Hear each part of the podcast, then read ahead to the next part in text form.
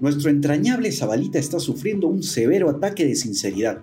Por eso esta vez deja en el ropero los Elevate Shoes, decide no usar sus lentes de contacto azul cobalto y sin ponerse el peluquín sale a la calle tal cual es, preguntándose como loco en qué momento se jodió la purita verdad.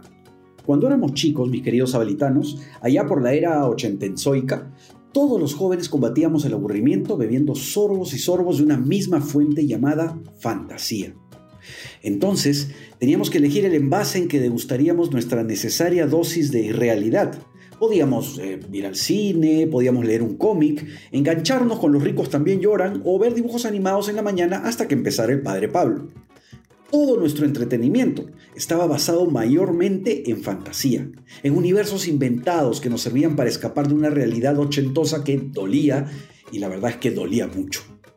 40 años más tarde, el huaico tecnológico que nos trajo las redes sociales también ha provocado un trascendental cambio en la esencia del entretenimiento juvenil.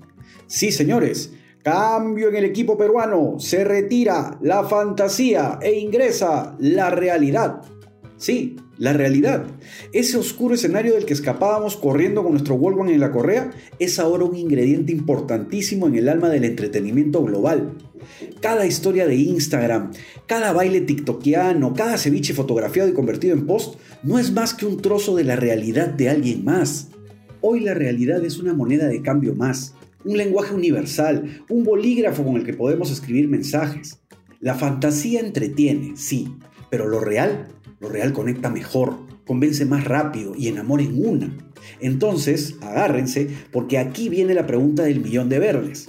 Si el mundo pide arroz con realidad todos los días, ¿qué le están sirviendo las marcas?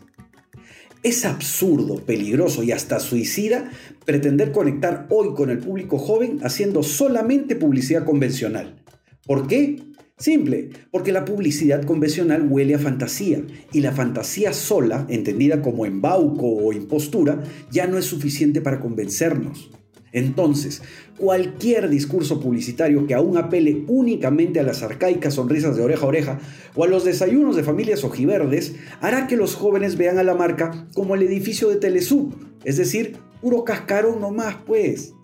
Si en verdad queremos conectar con estas generaciones realipófagas, debemos descubrir las verdades tras nuestra marca y con ellas enriquecer sus mensajes. Ojo, no se trata de descartar el imaginario de una marca y convertirla en América Noticias, no. Se trata de respaldar cualquier postura publicitaria con un consecuente comportamiento de marca. No olvidemos que esta es una época de acciones, no de discursos, de comportamientos, no de pajaritos en el aire. En resumen, es un tiempo de consecuencia con nuestros propósitos.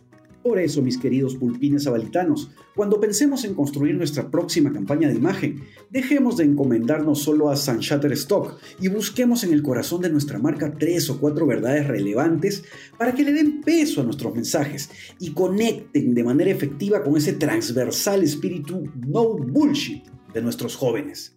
Espíritu que, dicho sea de paso, llegó para quedarse. Soy Víctor Vélez, director creativo de Zabalita, y diciéndote la verdad, toda la verdad y nada más que la verdad, te invito a escuchar nuestro podcast la próxima vez que Zabalita se vuelva a preguntar por qué se jodió todo eso que se recontra jodió. Hasta la próxima.